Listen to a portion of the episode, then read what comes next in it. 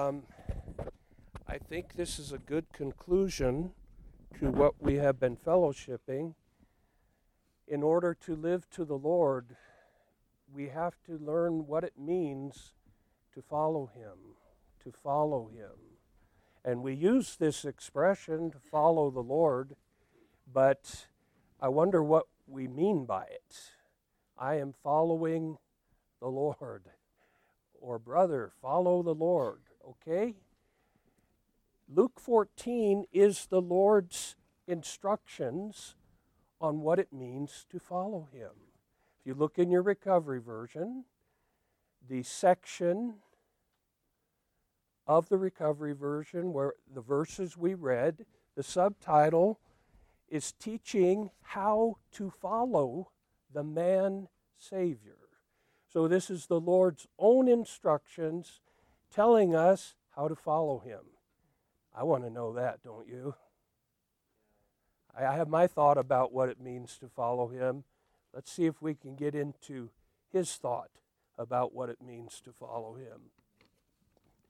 Okay, we start by saying, based on, did you notice in the footnote sisters, there's a very particular word there that we don't often use in this context. It talks about a career. What's our career? It's to follow the Lord. So we say here a Christian may have many different types of occupations, but there's only one possible career for a Christian. We all have different occupations. Maybe you're a scientist. Maybe you're a professor. Maybe you're a doctor. Maybe you're an accountant. That's not your career, that's your job. We all have the exact same career. Our career is to follow Him.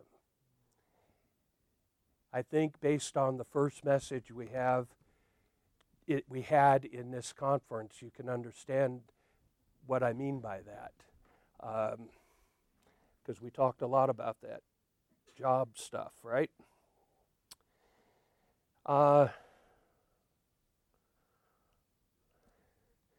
okay, and in that footnote, there's another striking thing. I'm sure you noticed it because it's so strong. It says, in order to succeed in this career, you have to give everything to it everything. You don't need to give everything to your job. Don't give everything to your job. Give everything to your career. You understand my new language here? Your job wants you to give everything to it. Don't. Because if you do that, you're going to fail in your career, which is to follow Him. And this career that we are in, it's unlike any other. It only works if you give it 100%. Even if you give it 90, it won't work. It will not work. So the Lord's word in Luke 14, I would say it's the strongest and the most absolute of any of the Lord's teaching in the New Testament. You know, in other places, he says, you shouldn't love your father or mother more than me. And if you do, you're not worthy of me. I, I don't have any problem with that one. I said, Yeah, of course, Lord. I love you more. But here, he doesn't say that, does he? Let me read to you again. Maybe we made a mistake. Let's make sure we read it right. If anyone comes to me and does not hate his own father and mother and wife and children and brothers and sisters, and moreover, even his own soul life, he cannot be my disciple. What do you do with that? Well, what we do with that is we consider it in the context of the entire Gospel of Luke. We also consider it in the context of the entire New Testament, and we, we realize the Lord never tells us to hate people. The only person we're supposed to hate is the devil. It's perfectly okay if you want to hate him. But the Lord never tells us to hate persons, does he? In fact, with our mother and father, he said, You've got to honor them. So, how do we reconcile these, these commandments to honor our parents? And, and did you notice in Luke, he touches all of the intimate personal relationships? Oh, it sounds hard. Well, here's what it means consider the context. He is teaching people how to follow him. Sometimes the greatest hindrance to our following the Lord is our natural relationships, our human relationships. And we never, ever in our human life want to make a choice between following the Lord and pleasing the people in our human relationships. We want to have both, right? Guess what? You can't always have both.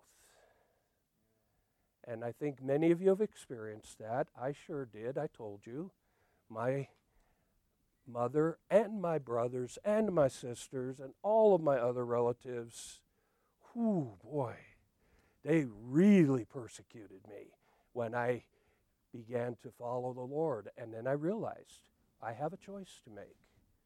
It's a choice I never wanted to make, but I had to. I either had to follow the Lord or I had to make them happy. Those were the two options. And if I followed the Lord, not, not only will they be unhappy, they're going to think I'm crazy. Well, that's what he means. Hate anything that keeps you from following him. That's what he means. Many of us struggled with this coming into the church life, our relatives. I've seen even, you know, with a husband and wife uh, coming into the church life. It can be difficult because one is determined to follow the Lord, one is not. Um, what do we do? We make a choice. We make a choice. Okay. Um, now, it says here in Luke 14 that the Lord called quite a, quite a number to follow him. And the remarkable thing is, everyone he called had an excuse why he couldn't do it. And they all sounded pretty good. Those excuses sounded pretty good, didn't they? The Lord didn't accept any one of those, not one. So let's let's let's look at them. One said, I will, I'll come, I'll come, but just not now, because I just bought a piece of land. I've got to go see it. That sounds good. I mean, the Lord's reasonable. Wouldn't He say, Yeah, it's okay, come later. Go see your land. Afterwards, come later. He didn't do that. Another said, I, I will, I'll follow you, but not right now because I just bought five yoke of oxen. I've got to prove them. Seems like the Lord should say, okay, go prove them, then come. Nope. Another said, I just got married. Surely the Lord is going to give this guy a pass. I mean, he just got married. Nope. Nope. And in Matthew, the corresponding passage in Matthew, Matthew 19 22, a man said to him, I will follow you. I just need to bury my father. and the Lord was very sympathetic and said, Oh, goodness, I didn't realize your father had just died. Yeah, okay, you don't need to follow me. No, no. He said, Let the dead bury the dead. You follow me. See, the Lord is absolute here. It, uh, you might even say, hey, that's too harsh. Don't blame me. I didn't write it. This is, let me repeat, this is the Lord's instructions on how to follow Him. And in these excuses, you have all the principal things that keep us from following Him. They all seem legitimate. I got a business. I just bought a field. I got cattle. I got to take care of my livelihood, my, my food, my living.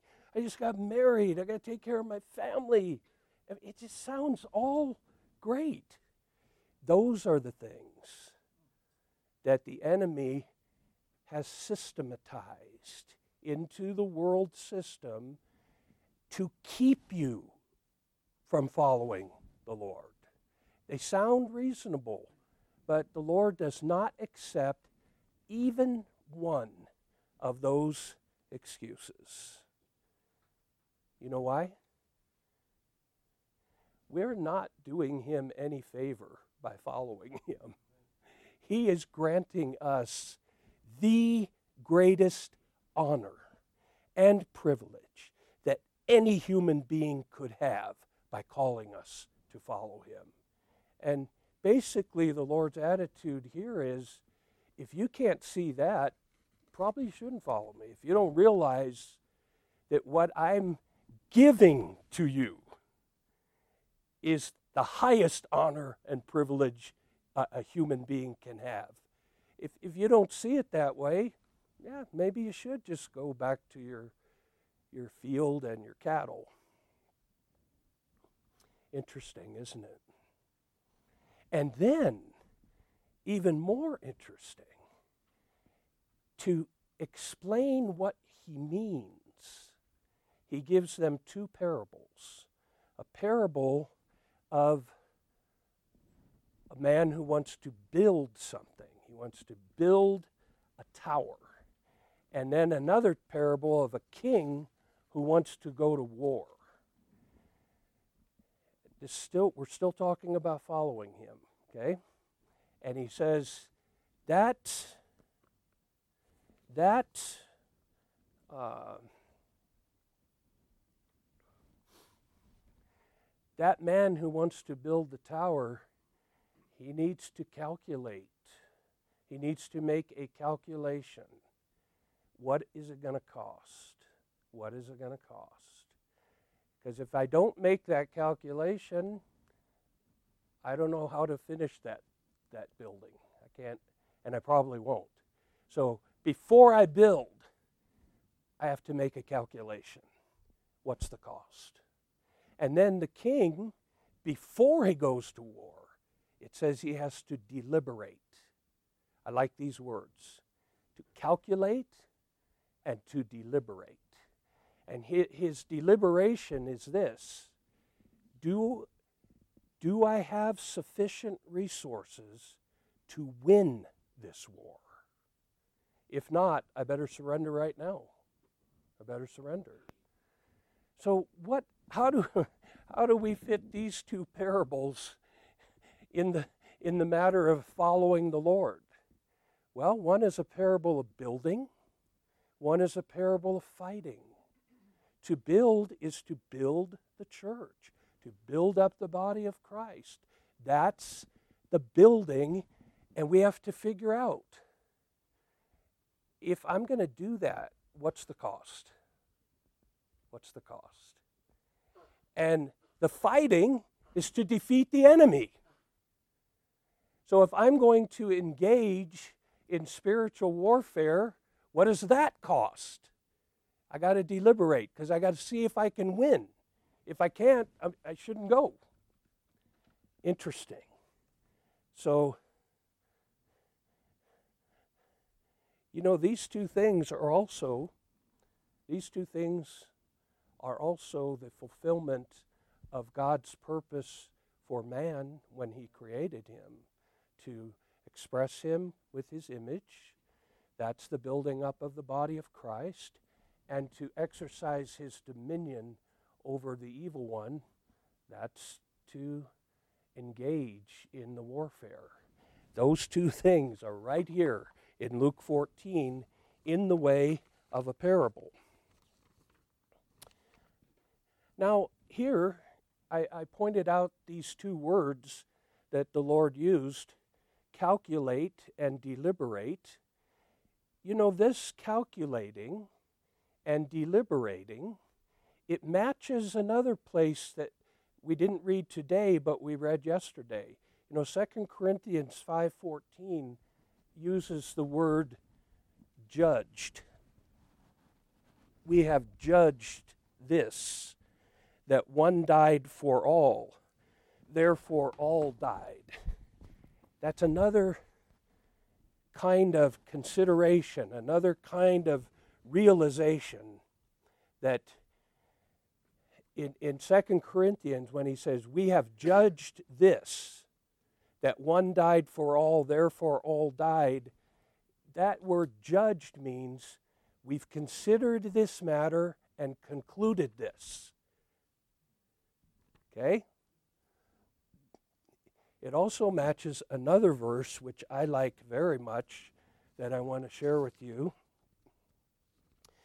We sometimes we quote from Judges chapter 5. There's one verse that we pick out of that chapter. It says, Among the divisions of Reuben, there were great resolutions of heart. Have you heard this one? We use it a lot. And then a, another verse from Judges chapter 5 Among the divisions of Reuben, there were great searchings, searchings of heart. Well, let's spend a minute here on Judges chapter 5. That isn't a chapter we are all that familiar with. What actually happened in Judges chapter 5 is that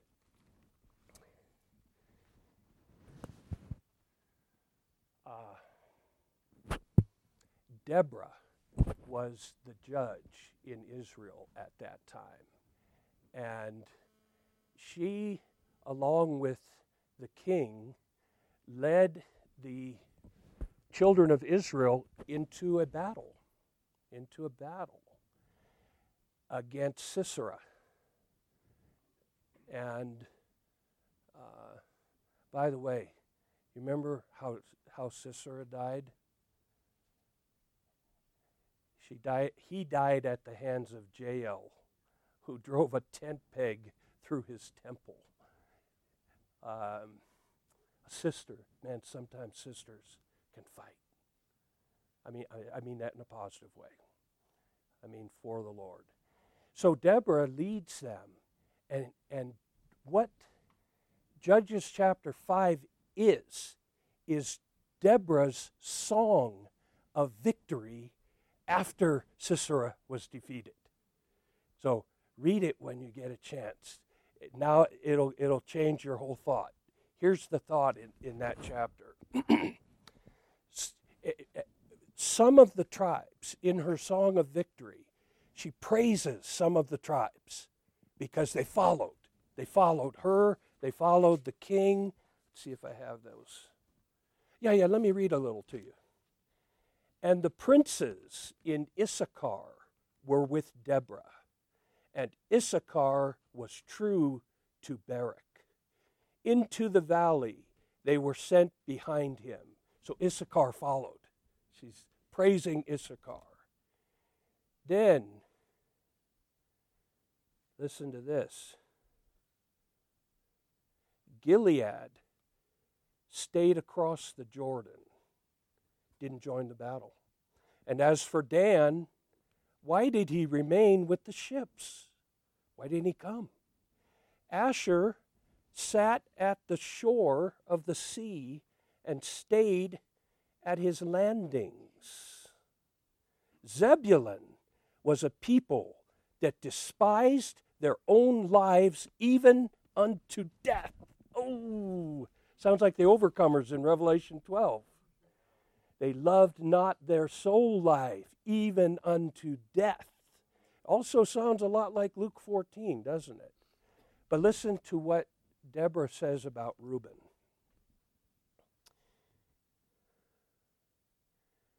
Among the divisions of Reuben, there were great resolutions in heart. Why did you sit among the sheepfolds, listening to the pipings for the flocks? In the divisions of Reuben, there were great searchings of heart. So Reuben was trying to decide should I follow, should I not? What should I do? A few of the tribes are following, a few are not. What, what's Reuben going to do? And he was hesitating, but he was considering. He searched his heart. And after he searched his heart, he made a decision. He made a resolution. A great resolution. And that resolution is I'm going with Deborah and Barak into this war. I've thought about it. I know what it's going to cost me. I'm going. I'm going.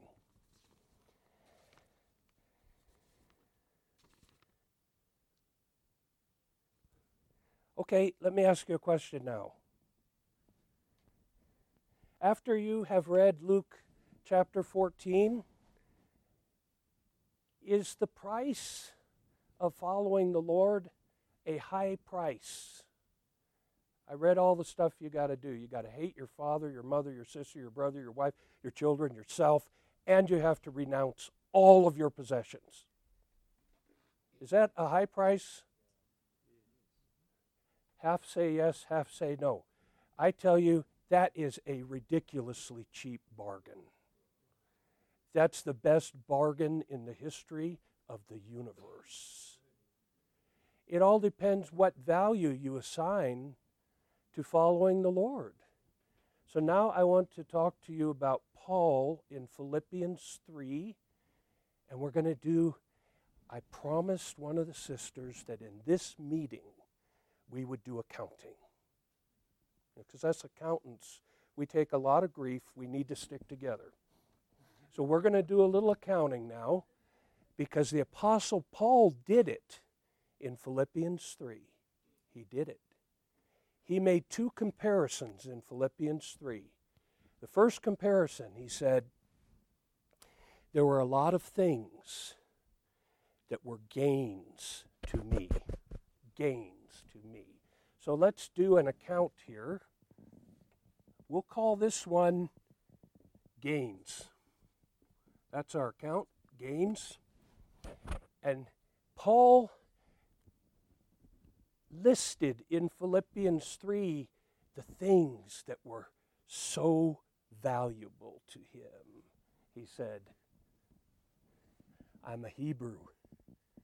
I'm a Hebrew. I'm not a Gentile like you.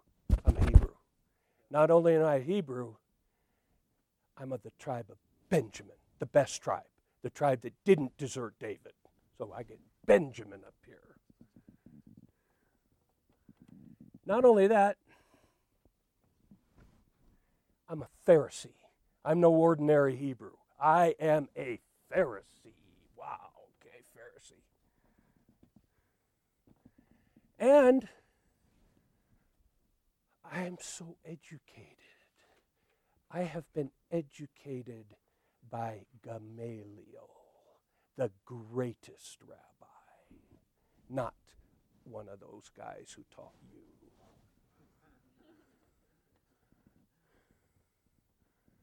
And I keep the law. I keep the law. As to keeping the law, I am blameless. I don't believe that one.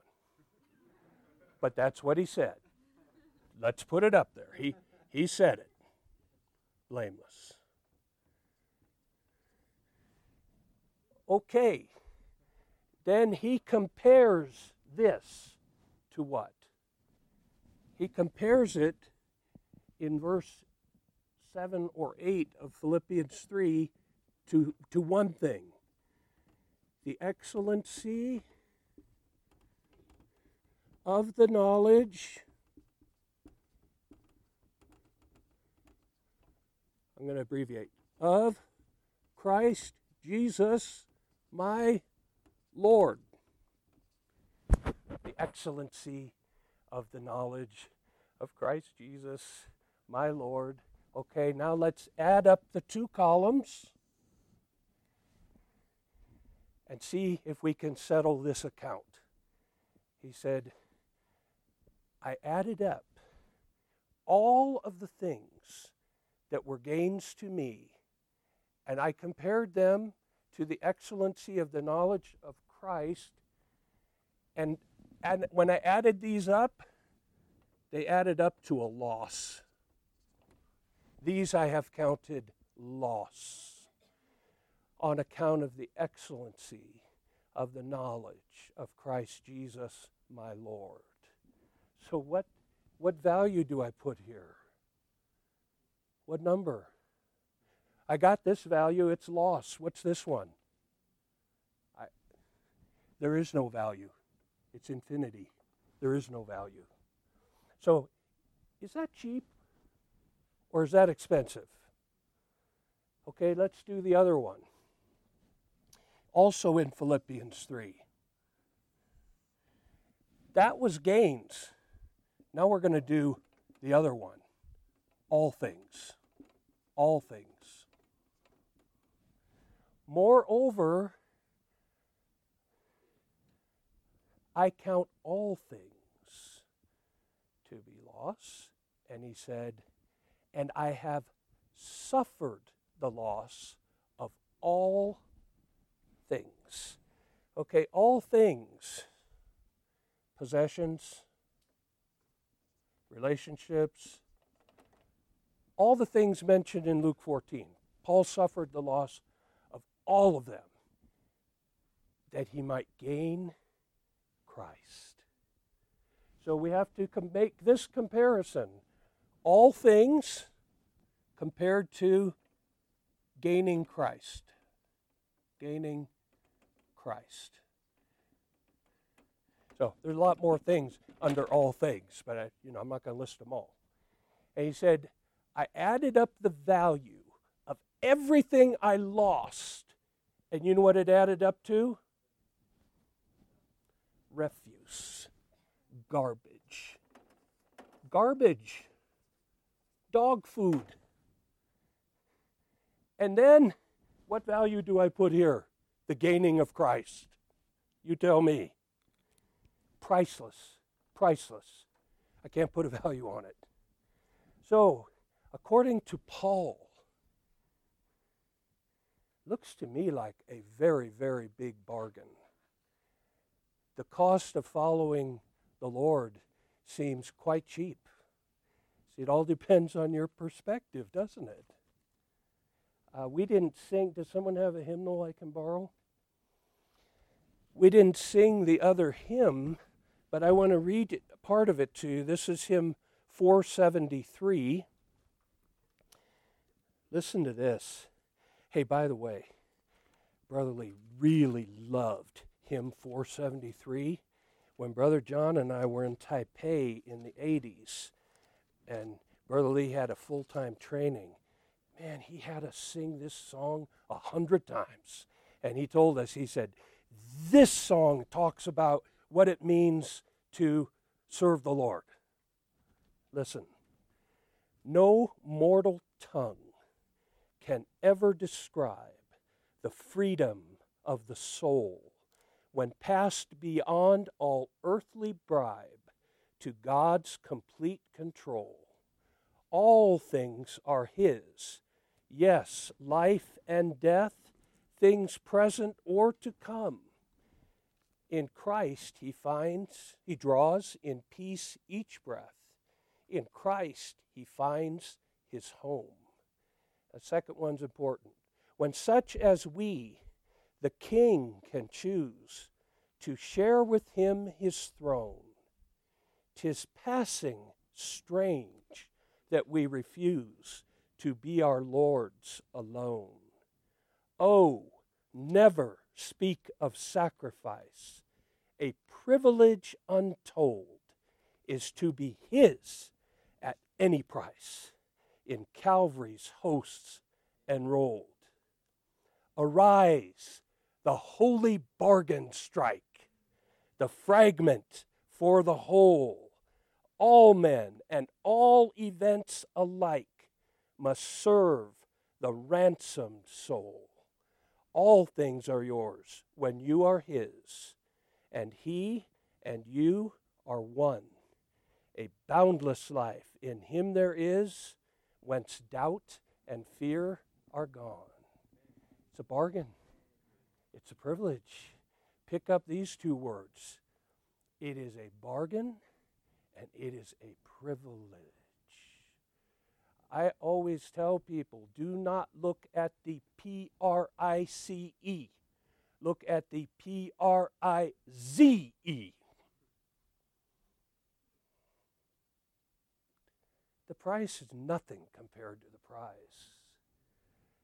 And when we, the way we talk about it, it's like, oh, oh, the suffering that I endured to come into the church life. You just don't know. You don't know. My parents, my parents, my. You know what? Paul, Paul didn't do that. He said, Yeah, they beat me, they shipwrecked me, uh, they tried to kill me a bunch of times.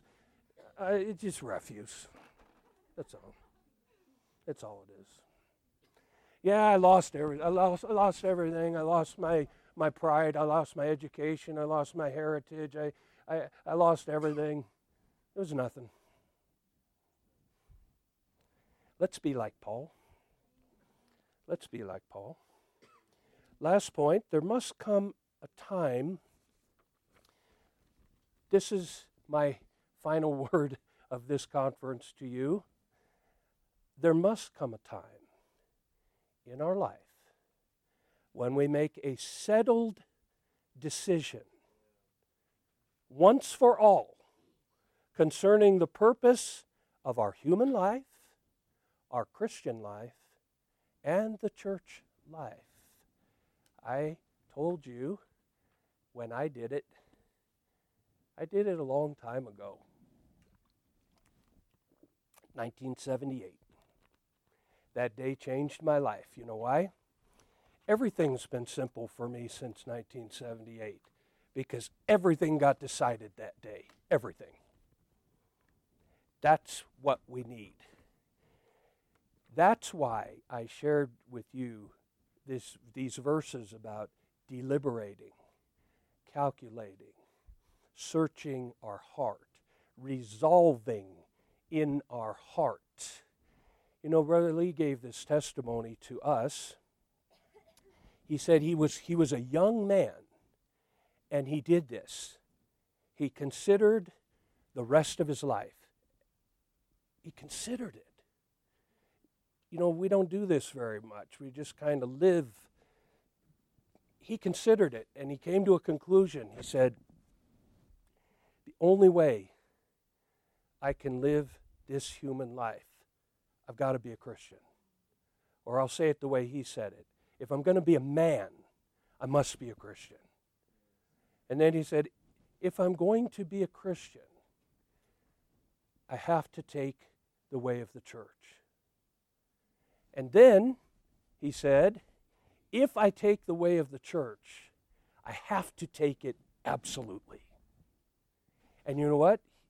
Made that decision, that determined the rest of his life. Never looked back.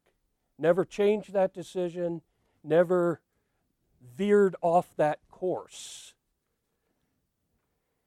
So, I like to ask you this question What's your life going to be for? At the end of your life, what are they going to say about you? What are they going to put on your tombstone, David? Here lies David, great scholar, successful businessman, loving father, good husband, I don't want that on my tombstone. No, thank you. If okay, listen, you got to make me a promise. because I might not get raptured. I'm hoping for it. But if I don't get raptured, here's what I want you to put on mine. This person lived his entire life as a slave to Christ and the church and nothing else. Oh, what a success! What a success! That will make me the most successful person.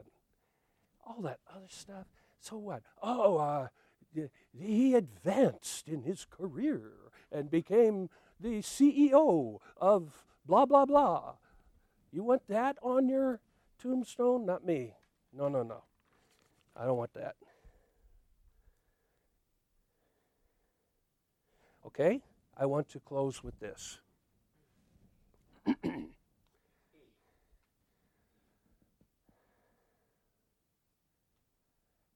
this consideration that we need to have it needs to result in some kind of choice there has to be a choice there has to be a decision and consecration i told you the first night consecration is not a promise. It's not. It's not a vow. That's in the Old Testament. Consecration is a choice. It's a choice. You can't fulfill it. You can't say, Lord, I promise that as soon as I leave this door, the rest of my life I will live to you. Don't make that promise. You can't keep it. You don't have the power to keep that promise. But you do have the power to make a choice. Say, Lord, this is what I want. This is what I choose. I choose this. I choose Luke 14. I choose to follow you. That's what I want to do. That's consecration. Now, last verse. Second Thessalonians 1:11.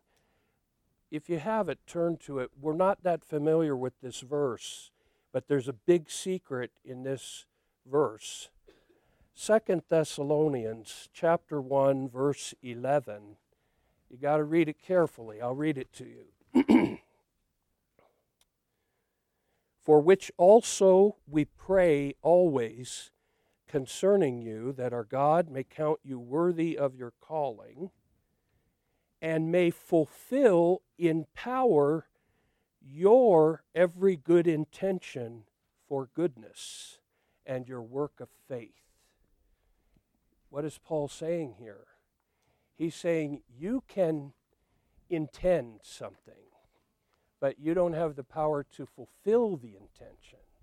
But God will fulfill your intention in power. That's how consecration works. When I say, Lord, I choose this,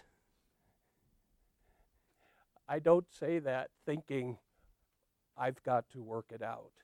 No, after I choose it, because I have to choose it, because the Lord will not choose it for me. And nobody else can choose it for me. So I have to choose it. As soon as I choose it, the Lord says, You want to follow me? I will fulfill that in power. Don't worry, I've got the power. You've got the intention, I've got the power. That's how it works. Actually, that's how the Christian life works. So, how you feel about this? You know, a rich man came to the Lord in the Gospels, and a rich young ruler, and he asked the Lord, you know, about following him. He said, I kept all the commandments. Liar. But anyway, he said that. He's as bad as Paul. He just broke a commandment when he said, I kept all of them. He just lied. Anyway, he said, I kept all the commandments from my youth that's, good. Good. He said, The only thing you need to do now is renounce all of your possessions. It's the exact same word as in Luke 14. He couldn't do it. And you know what it says? It says he went away sorrowing. Please do not go away from this meeting sorrowing. You know what his mistake was? He went away. What should he have done? He should have said, Lord, Lord, I'm, I do want to renounce all my possessions. But you know I can't do that. But I will. I will. Then the Lord would have, okay. And the opposite thing happened with another man in the Gospels. He came to the Lord, he said, My daughter's sick. Heal her if you can. The Lord said, If I can. All things are possible to him who believes. And then the man prayed a very unusual prayer. He said, Lord, I believe. Help my unbelief. So, did he believe or not believe? Hard to say, huh? He said, Lord, I believe. I'm agreeing with you, Lord. I am agreeing with you. Amen. Yes. Help my unbelief. In other words, I don't trust my power to fulfill this choice, but I still am making the choice. That's what we do. You're all at a time in your life when it's very challenging. You're trying to juggle a lot of things. I know, pass through that. Mike's here, John's here. We, we're on the other side of that. But let me tell you, the choice you make today, it's going to determine the rest of your life. It will. I mean, you're you're heading in a direction. Okay, okay. I, I, I that's where I want to go. Right there. If if I'm off even a little bit today, by the time I should be there,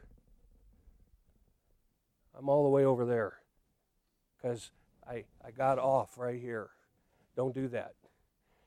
Make a good decision, make a good choice, make a good resolution in your heart. What's your life going to be for? What's it going to be for? What's your marriage going to be for? What's your family going to be for? What's your career going to be for? I'm not telling you what they should be for. I'm telling you, you need to decide what they are going to be for. Don't let it happen haphazardly. No, make a decision and then allow the Lord to supply you to fulfill that decision.